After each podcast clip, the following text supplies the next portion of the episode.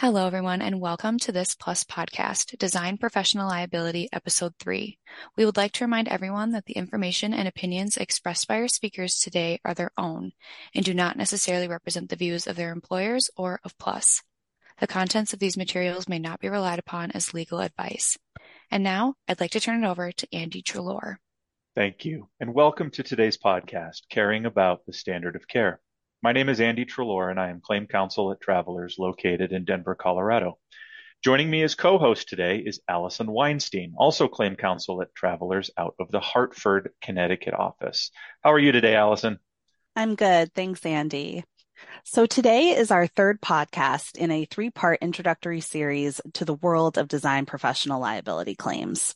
Today we're going to be talking about the standard of care. Standard of care is incredibly important in design professional claims. The standard of care plays a crucial role in how liability is measured against a design professional. A design professional's failure to meet the standard of care can increase the risk for claims and liability exposure. We hope that our discussion today will help shed some light on the importance of standard of care so that brokers and insurance professionals can better understand this concept and how it impacts design professionals. We are very lucky to be joined today by attorney Anne Myers, a shareholder at Comegno Law Group in Pennsylvania. Anne focuses her practice on defending design professionals and other decision makers in matters involving complex claims of negligence and malfeasance. Hello, Anne. Thank you so much for being here today. Thank you. It's a pleasure to be here. And thank you both. But before we begin, please remember that this material is for general informational purposes only and is not legal advice. It is not designed to be comprehensive and it may not apply to your particular facts and circumstances. Please consult as needed with your own attorney or other professional advisor. So, Anne, let's start off today with the basic question What is the standard of care for design professionals? To establish a breach of duty in a design professional negligence action, a plaintiff must show that the defendant's conduct fell below the standard of care for the professional services at issue. In most cases, this determination requires expert testimony because the negligence of a professional encompasses matters not within the ordinary knowledge and experience of laypersons. Generally, the standard of care is defined under the common law as the ordinary and reasonable care usually exercised by one in that profession on the same type of project at the same time in the same place and other similar circumstances. This standard establishes the baseline. If a design professional fails to meet the standard of care, he or she may be deemed negligent. And you mentioned in your definition just now that the standard of care requires looking at the same profession and the same type of project, the same time and same place, and under similar circumstances. Why is it so important for the standard of care to to be looking at same profession, similar circumstances? Why do you want to have a, a similar type of comparison there? The standard of care sets up an apples to apples comparison.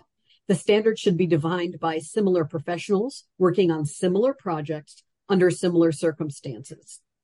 The idea is what would another professional typically have done in the same situation? Circumstances governing the standard of care concern time and area.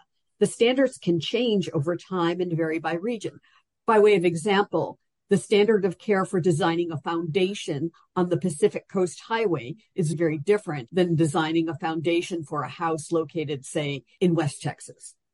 Are standard of care provisions and in contracts for a project? And should a design professional put a standard of care provision in their contract if it isn't already there? The obligation to meet the standard of care exists whether or not there is a contract. If there is no specific standard of care provision in the contract, the standard of care would be the common law definition I noted earlier. However, it's generally recommended to have a well written, clear standard of care provision in the contract between the design professional and its client. It helps the design professional define the relationship between himself or herself and the client. And it can be an important tool for educating clients and managing, documenting clients' expectations. And it gets the parties on the same page. It helps set up realistic expectations for the clients. Perfection is not required, nor is it expected. As a result, the contract can be a valuable part of the risk management process A well-crafted contract can protect against client misunderstandings or claims that the client did not understand the standard of care. Managing uh, expectations up front might help prevent claims in the future. That that's a great point, Anne. Now, when you're looking at these standard of care provisions in contracts, are there any red flags that you should watch out for or any danger areas that design professionals should be aware of? That's a great question because a very well written contract providing a well written standard of care can be helpful. However, a poorly written contract with poorly written provisions can be very detrimental. And we see this a lot when it comes to client drafted, owner drafted contracts. Sometimes clients will use these provisions to try and elevate the obligations and the level of performance for the design professional. You don't want to agree to a heightened standard of care. This can increase the design professional's responsibility and obligations and increase the design professional's exposure. A higher standard, one beyond that which the law provides, means there's a greater chance that the design professional services will not meet that standard and a greater chance that the design professional will be found to have breached the standard of care. As a result, in contracts, you should avoid words which inflate or elevate the standard of care, such as best, highest, nationally recognized. While these words might make the design professional feel good about themselves, all they do is set up a trap for later claims of negligence. Also avoid expectations of perfection and avoid warranties or guarantees.